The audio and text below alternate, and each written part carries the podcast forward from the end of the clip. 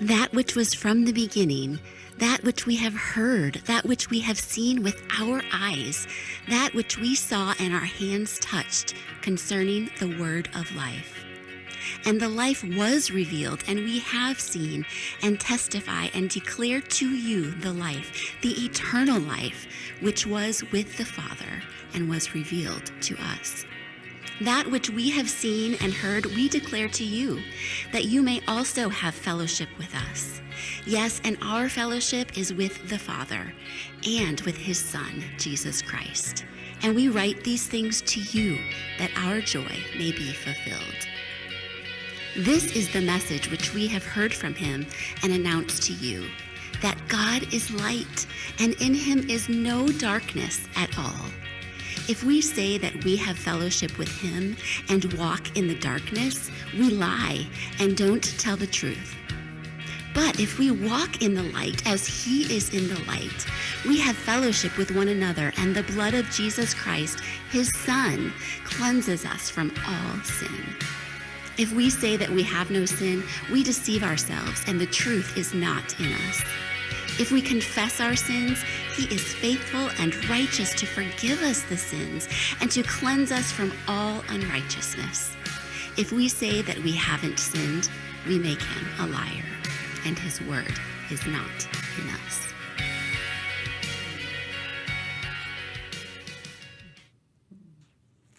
Isn't it wonderful? Just about every single time I open up his letter, the book of 1 John is an absolute treasure, and I'm very, very glad that we're going to be going through it together. Friends, we are about to begin a marvelous adventure, for nestled in the back of your Bible is one of the shortest yet most profound books in all of Scripture. I love the book of 1 John. It's the book of love, love all throughout, but it must be said that it's not mushy love, not at all. It's very serious love. Sometimes it's very tough love. It's honest love. It's God's love and our love, and it's love that makes the difference. I love it because it's so practical.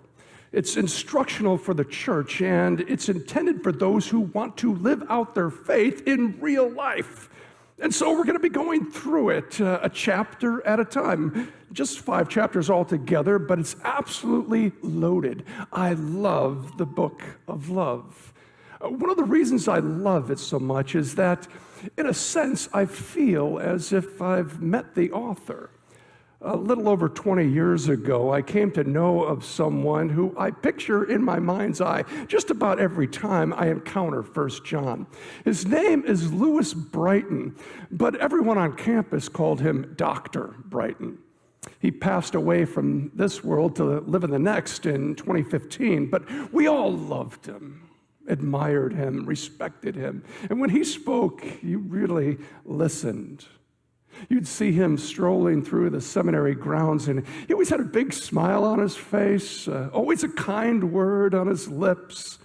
He was filled with the love of Christ, and it just kind of spilled over to everyone he came in contact with. He would stop you, and he'd genuinely ask you, "How is your lovely bride? How are your dear children? How are your dear studies going?" We all loved him. Everyone arrived early on registration day for one reason, and that was to get in on anything that Dr. Brighton was teaching. Didn't matter what the course was, Romans, Galatians, or his specialty, Revelation. He literally wrote the book. Well, not literally. He wrote this big book on the book of Revelation, and it was just a wonderful experience to sit at his feet, because it seemed as if he actually knew Jesus, like personally. He'd sit on the edge of his desk, and the students would kind of lean in, and he'd open up God's word and just speak the truth from his heart. There was wisdom in his words, and always a twinkle in his eye, and there was a joy on his face when he taught the gospel, and he made it come alive. See, he adored Jesus.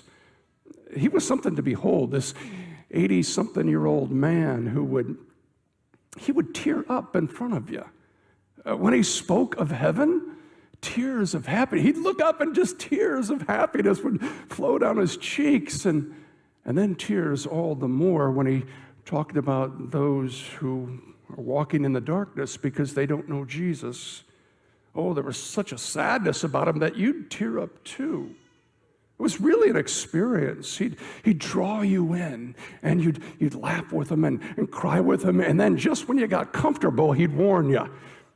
When he talked about hell, he'd scare the hell right out of you. With deadly seriousness, he'd lean on the podium, and he'd point that finger at us, and he'd say, listen, hear me, and hear me well. Don't ever deny your Christ. Oh.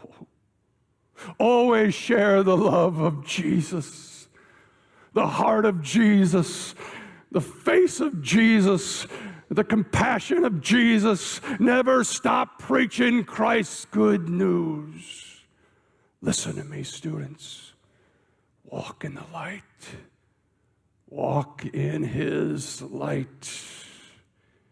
He was part teacher, part pastor, part shepherd, part prophet. He was a world-renowned scholar, but most of all, he was a friend of Jesus. You could tell, you could feel it, and you wanted in on that too. Oh, church, how blessed we are to be able to sit at his feet and lean in and learn what this dear old friend of Jesus has to say. Were you there when they crucified my Lord? You know that old song? If you do, jump in. Were you there when they crucified my Lord? Oh, sometimes it causes me to tremble, tremble, tremble. Were you there when they crucified my Lord? Well done. He was there. He was an eyewitness to the ministry of Jesus from the beginning.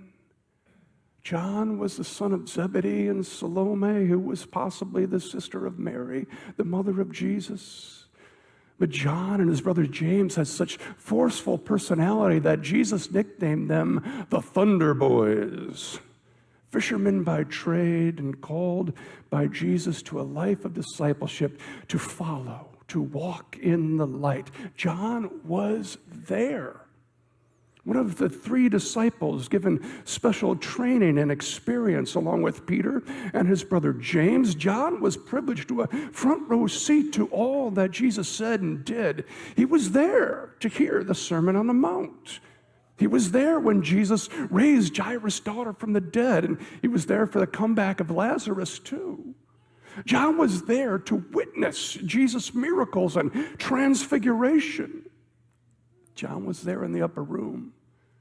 Jesus washed his feet. He attended the first Lord's Supper. He laid his head on Jesus' heart. John was there that night as his Savior sweat blood in the Garden of Gethsemane. He was there at the cross and given charge to care for Jesus' mother. John was there on Easter morning, outrunning Peter to reach the empty tomb. John was there at Jesus' ascension into heaven. John was there when the Holy Spirit came on Pentecost and he got a little tongue of fire on his head. The early chapters of Acts describe John as one of the leaders among the apostles. Though Peter usually does the talking, John is right there with them, healing the crippled beggar and being arrested by the religious authorities and jailed and told to shut up about Jesus, but he would not. He could not be silent because John had seen. He beheld his glory. He'd been there. He wrote a biography about Jesus' life, and he also has given a revelation of all that which is to come, and he wrote that down too. He refers to himself as the disciple whom Jesus loved. Oh, to know yourself like that. Just call me the one that Jesus loves. And he looks back on his long life with Jesus, and he writes, or more than likely, he dictates as someone else pens the words. He is the last of the surviving members of Jesus' original followers, and he has something remarkable to say. Something has happened, and it keeps on happening. John proclaims the most precious thing he has to proclaim, the most precious reality he knows, the most precious part of life, the most precious part of himself. It's real. It's true. I saw it with my own eyes. I heard him with my own ears. I touched him with my own hands, the Son of God. I was there. I know the word of life. Listen in, students. Hear me now. He commands, he teaches, he warns, he encourages, and he expects you to do what he tells you to do. This is the message we have heard from him and now declare to you. God is light, and in him there's no darkness at all. And if we claim to have fellowship with him and yet we walk in darkness, we're liars. We're not living by the truth. But if we walk in the light as he is in the light, we have fellowship with one another, and the blood of Jesus, his son, purifies us from all sin. I'll tell you this story this morning, actually, in fact, three little stories. And these stories I'm about to tell you aren't mine. They come from a Lutheran pastor right here in St. Louis. Actually, Pastor David Mulder has passed away from this world to live in the next, but I believe these to be true stories. Early on in my ministry here at Messiah, I called Pastor Mulder because I wanted his permission to share a different story from his book, Narrative Preaching. And he told me, what's mine is yours. And so I'm going to take him at his word and tell you these stories in first person as if they're mine. However, I have reworked the accounts just a bit. Walk in the light, dear children. Walk in the light. Three stories about three different people, Zach, Travis, and Carly. Let's begin with Zach. Back in June, Zach was talking with his grandpa at a family gathering following his graduation from high school. Well, said Grandpa, now that you finished high school, what are you going to do next? I'm going to go to Mizzou and graduate with honors, replied Zach. And then what? Asked Grandpa.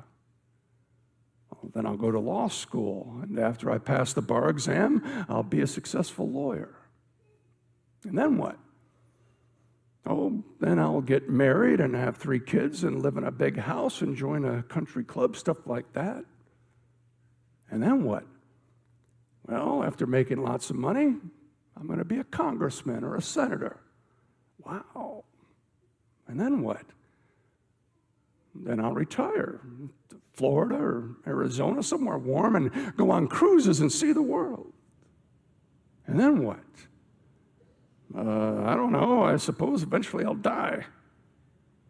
And then what? Grandpa persisted. Oh, Grandpa, I don't think about that stuff very much. I guess I'll go to heaven if I live a good life and don't do anything too bad. That's interesting, Zach. You have your entire life planned out, but no serious thought or plan for eternal life, Grandpa replied gently. Other than studying and working very hard, there's nothing you can really do about your plans. You may or may not achieve the things you hope for. Life has so many surprises, Zach. Only a few of them will be under your control. But one thing you can count on is the love of God and Jesus Christ. He's promised that all who call on him will be saved. And if you have faith in Jesus as your Savior and believe that he died on the cross for your sins, you'll live forever in heaven. You can be assured of his plan for your salvation. Now, Zach was barely paying attention. He tried to make his escape from the old man's ramblings, but his grandfather held up a hand. He said, "Just one more thing, Zach. I know that you think that all those things you plan on are going to make you happy, but by themselves they won't. Now, there's nothing wrong with wanting those things, but they won't make you happy. That only comes from walking in the light of Christ. Walk with him, and you put Jesus first, and the rest will be given to you as well.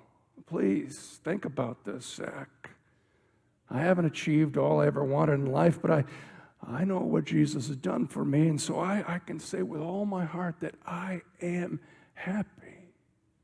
My life is complete in him."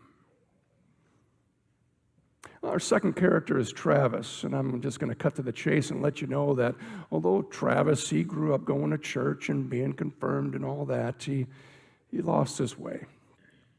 He started experimenting with drugs, and it cost him. After high school, his habit was growing out of control, so much so that he couldn't afford it. And so in desperation, he borrowed Dad's gun, and he robbed a gas station with a convenience store, or I should say he tried to rob a gas station. He was so strung out that he was so confused, and before he knew it, he was the one facing a gun in the hand of the clerk, and Travis dropped the one that he had held. And the family asked me as their pastor if I would go to the jail and visit Travis as he awaited his hearing. I did. I talked with Travis after his arrest. Didn't go well. He had been belligerent, really, and he insisted that he was not on drugs. He maintained that he was innocent because he had not actually robbed the store. He said he was just trying to scare the clerk because he had been so rude to him, and he didn't know that his dad's gun was loaded. He was anything but repentant. He was deceiving himself, and the truth was not in him. I turned to Travis, and I said, "Travis, God loves you, and so do I. You might not believe that right now, but it's very important that when you do repent and turn back to God, that you are confident that he will love you and forgive you. I do hope you see that and you start over. You remember the story of the prodigal son? And we covered that in confirmation, but you should reread it. You can find it in Luke 15, but read it over and over and over. And God loves you, Travis, no matter what you did. You're probably going to have to pay a debt for what you've done, but I'll tell you, Jesus has already paid for that sin and every sin you've ever committed." Travis rolled his eyes and yawned, unimpressed. Our third person is Carly, and she is 18 years old. She's an honor student at her high school, and she runs long distance on her track team. She's faithful in worship attendance, and on most Sundays, she even volunteers in the nursery.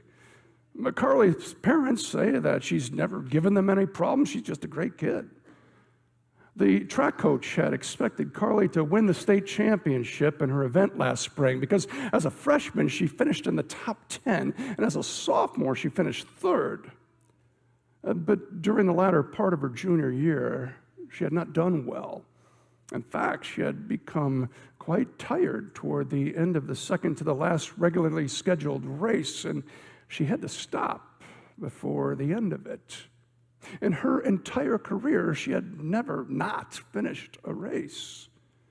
So she skipped the last track meet of the season to be fresh for the state finals. She didn't feel well going into the race. Through sheer determination, Carly finished, but she struggled across the finish line to finish in last place. Carly was puzzled. Her parents and coach were worried. They knew of her talent and her courage. And Carly was taken to the family doctor and then on to specialists. And after a series of extensive tests, it was verified that Carly has leukemia.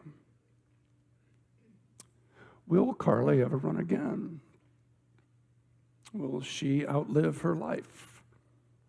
Will the new methods of treatments work for her? Some leukemia patients are completely cured and some others not. Listen, students, if we walk in the light as he is in the light, we have fellowship with one another, and the blood of Jesus, his son, purifies us from all sin. You recall Zach, the high school graduate who had everything figured out for this life, but nothing for the one to come. Now, no one can judge the heart but God alone, but the evidence looks like he's not walking in the light. He doesn't seem to know or really care to know who is the light of the world. You know anybody like Zach? Does God love Zach? Absolutely. But I wonder, what's it going to take for Zach to walk in the light? He needs to see that he can gain the whole world and yet lose his very own soul for all eternity. He needs to get his priorities straight. Well, how about our second character, Travis? You can't really say that he's walking in the light either. Does God love him? Absolutely. The moment Travis repents of his sin and turns to God for forgiveness, the Father will run out to meet him and throw his arms around him and welcome him back, not as a servant, but as a son. And the angels in heaven will rejoice that day Travis comes back home. If he comes back home. How about Carly? Is she walking in the light? Well, from outward appearance, we would assume, yeah. Does God love her more than Zach and Travis? No. Does God love her less than Zach and Travis? No. But God loves all three because of Jesus Christ. God cannot love one of them any more or any less, depending upon what they do. God loves them because of Jesus and what Jesus has done for them and for the whole world. And his love is available to them all if they want it. But what about Carly's illness? Is that fair? Not according to our standards, it's not. And yet, God has promised to be good to her, promised to be with her. He has not promised us a life free from suffering in this world. He has promised us forgiveness and eternal life when we walk in the light of his Son. How about you? Are you walking in the light? Yes? No? Maybe? Here's a better question. Do you want to? You know, it's the beginning of the school year, and so it's a great time for fresh starts, renewal. Past is the past. It's always about the future. So you come back to class next week as we open up the book of love. Next Sunday, we're going to dig into chapter 2. But in the meantime, spend some time with the Word of Life. Here's what you do. You read chapter 1 of 1 John each day this week. Do that. It will be fascinating It'll be a great experience because each day, even though you're reading the same thing, you will see something new, something you didn't see yesterday. It's a wonderful experience. And so we have printed a resource for you. You can grab one on the way out the door today. One of our hosts will be happy to give you as many as you want. But it also will kind of function as a journal. Now, if you've never done that, give it a try.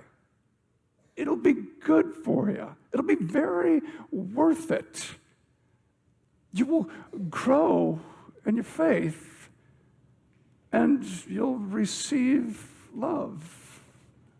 You will walk in the light. Amen.